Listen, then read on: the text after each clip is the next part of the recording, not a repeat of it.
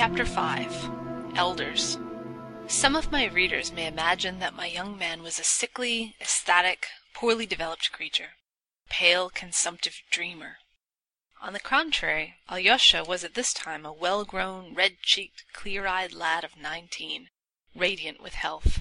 He was very handsome too, graceful, moderately tall, with hair of a dark brown, with a regular, rather long, oval shaped face, and wide set dark gray shining eyes.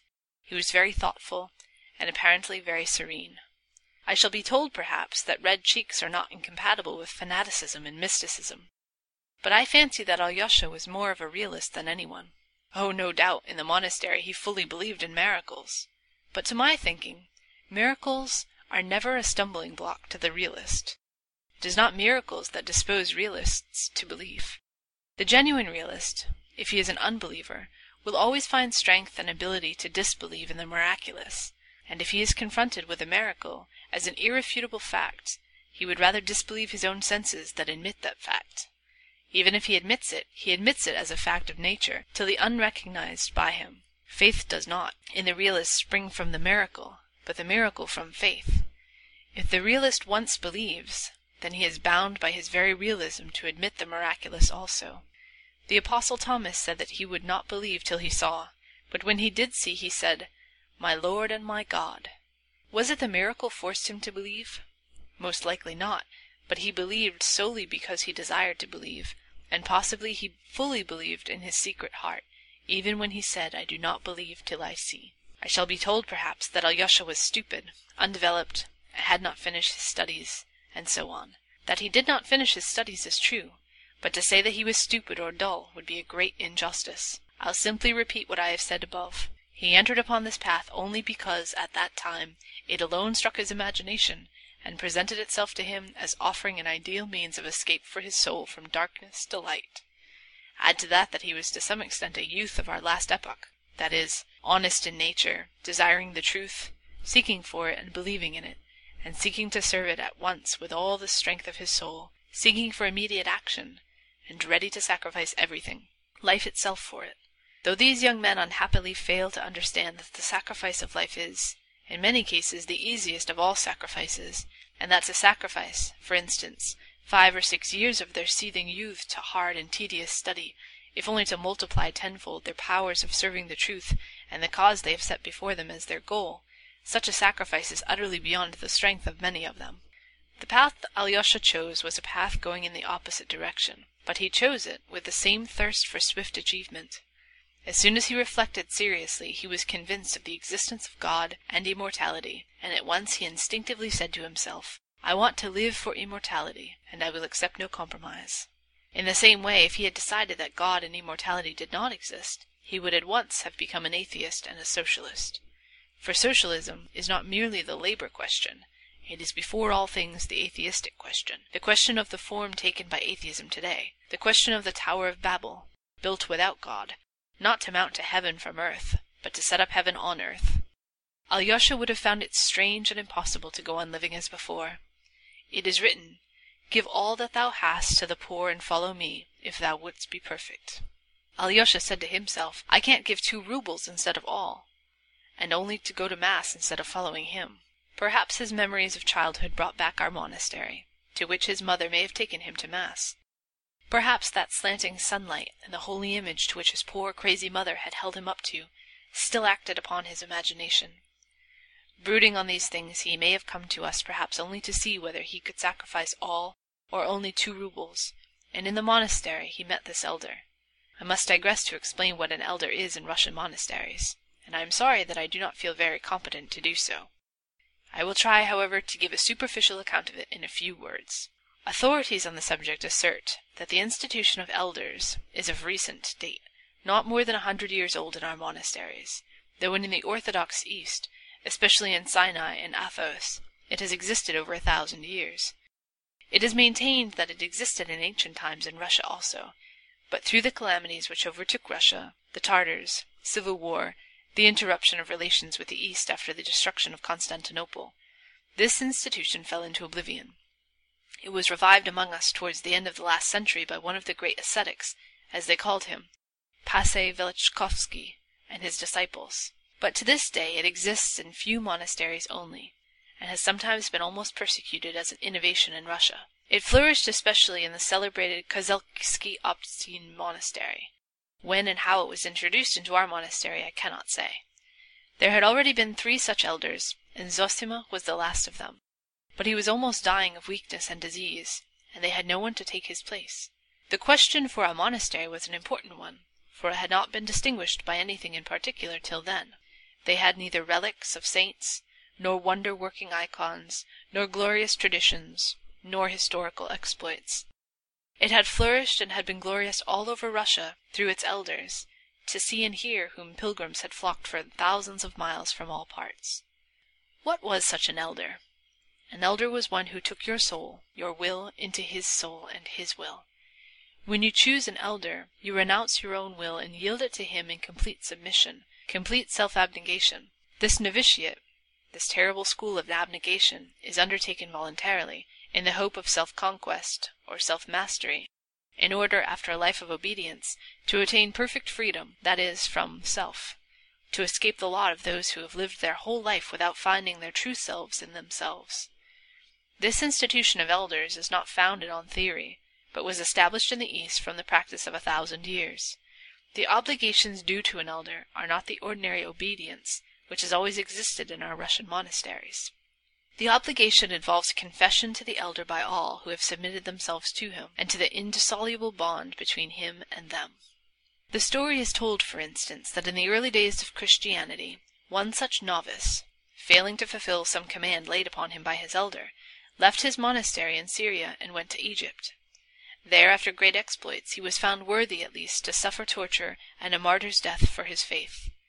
When the church, regarding him as a saint, was burying him, suddenly at the deacon's exhortation, Depart all ye unbaptized, the coffin containing the martyr's body left its place and was cast forth from the church, and this took place three times.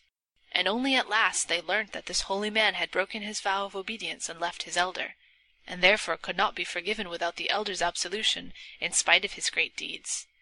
Only after this could the funeral take place. This, of course, is only an old legend, but here is a recent instance. A monk was suddenly commanded by his elder to quit Athos, which he loved as a sacred place and a haven of refuge, and to go first to Jerusalem to do homage to the holy places, and then to go north to Siberia. There is the place for thee, and not here. The monk, overwhelmed with sorrow, went to the ecumenical patriarch at Constantinople, and besought him to release him from his obedience. But the patriarch replied that not only was he unable to release him, but there was not, and could not be on earth a power which could release him, except the elder who had himself laid that duty upon him. In this way the elders are endowed in certain cases with unbounded and inexplicable authority. That is why in many of our monasteries the institution was at first resisted almost to persecution. Meantime the elders immediately began to be highly esteemed among the people. Masses of the ignorant people, as well as of the distinguished, flocked, for instance, to the elders of our monastery to confess their doubts, their sins, and their sufferings, and to ask for counsel and admonition.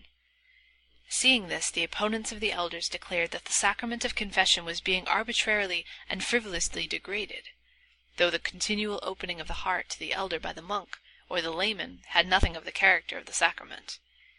In the end, however, the institution of elders has been retained, and is becoming established in Russian monasteries.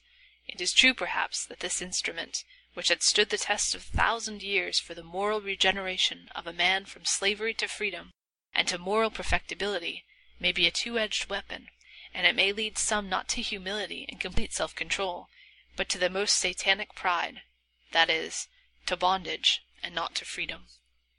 The elder Zosima was sixty-five.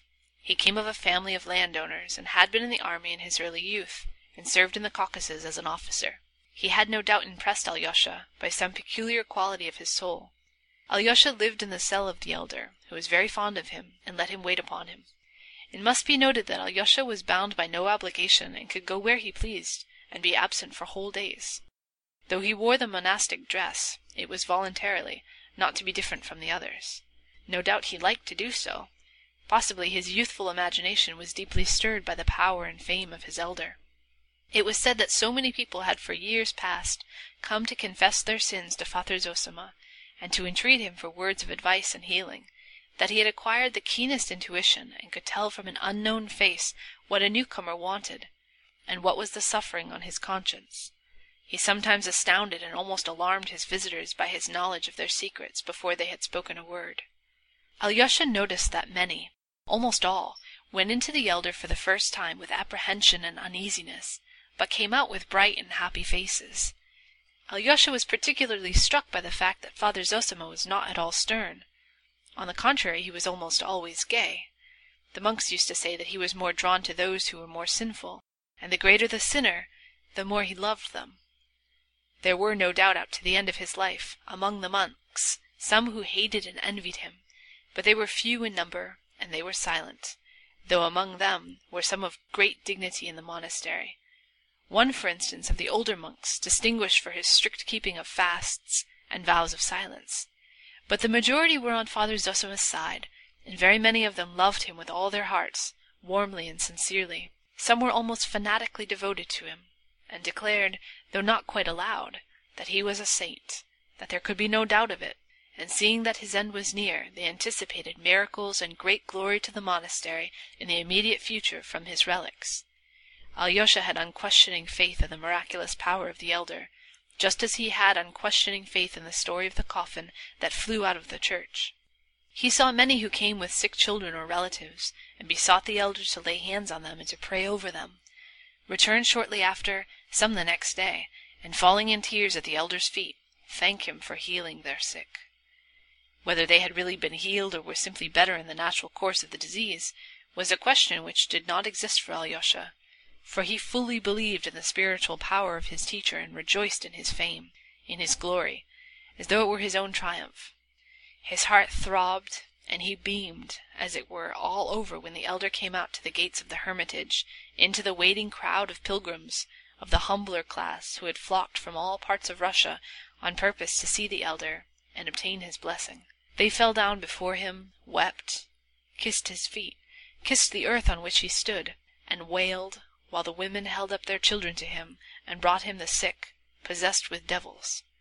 The elder spoke to them, read a brief prayer over them, blessed them, and dismissed them.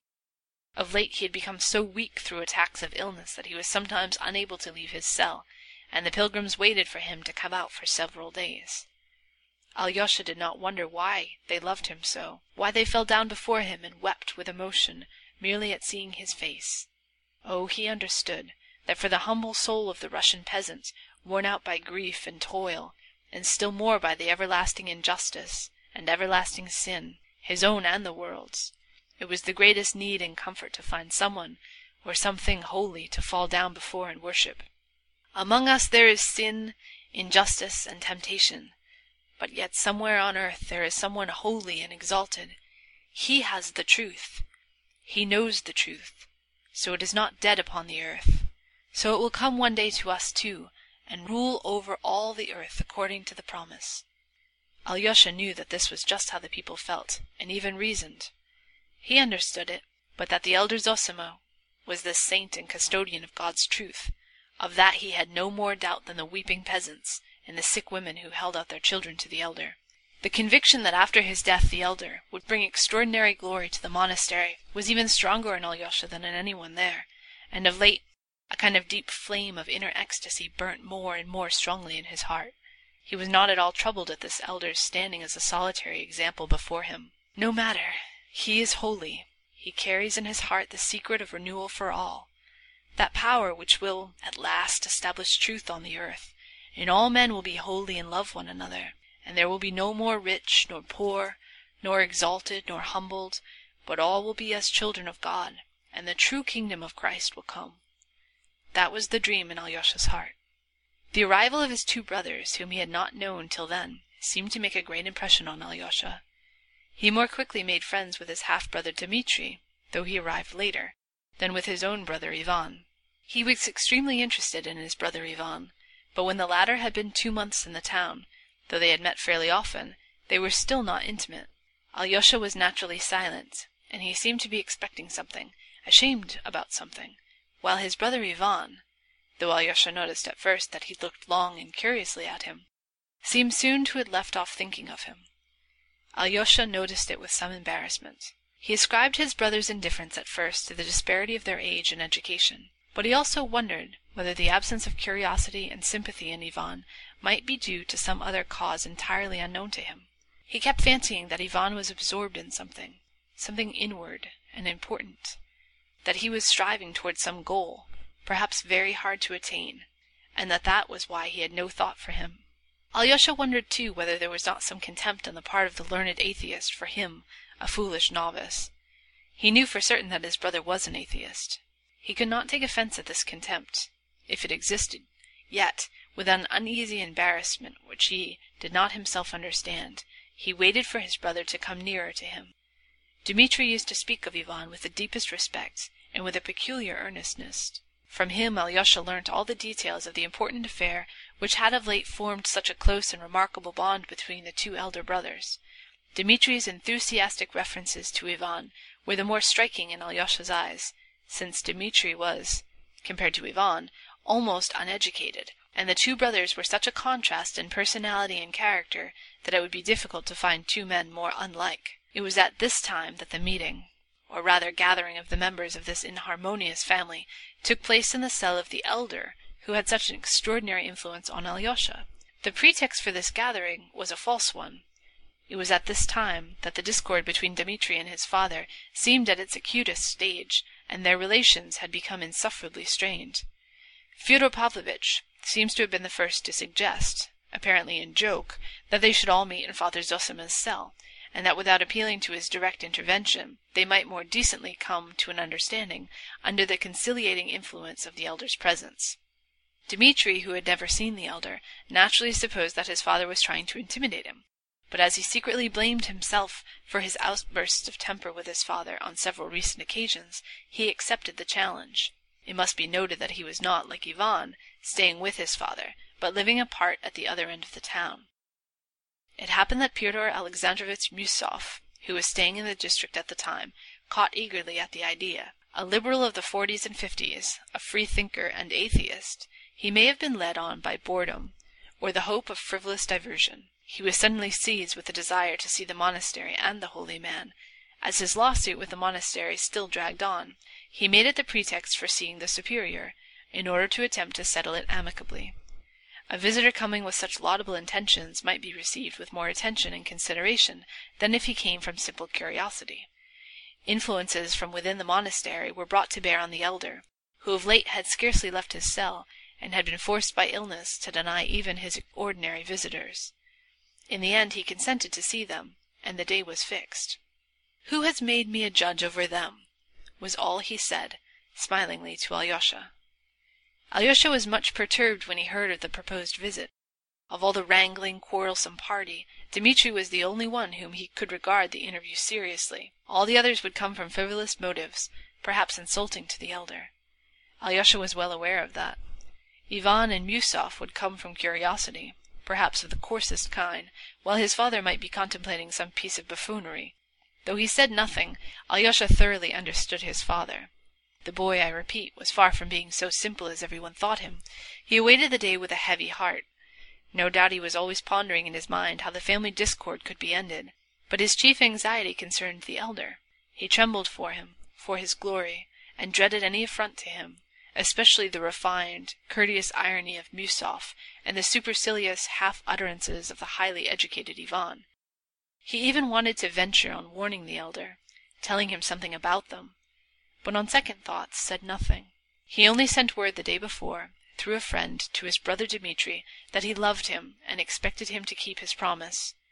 Dmitri wondered, for he could not remember what he had promised, but he answered by letter that he would do his utmost not to let himself be provoked by vileness, but that, although he had a deep respect for the elder and for his brother Ivan, he was convinced that the meeting was either a trap for him or an unworthy farce. Nevertheless, I would rather bite out my tongue than be lacking in respect to the sainted man whom you revere so highly, he wrote, in conclusion, although Alyosha was not greatly cheered by the letter. This ends chapter 5.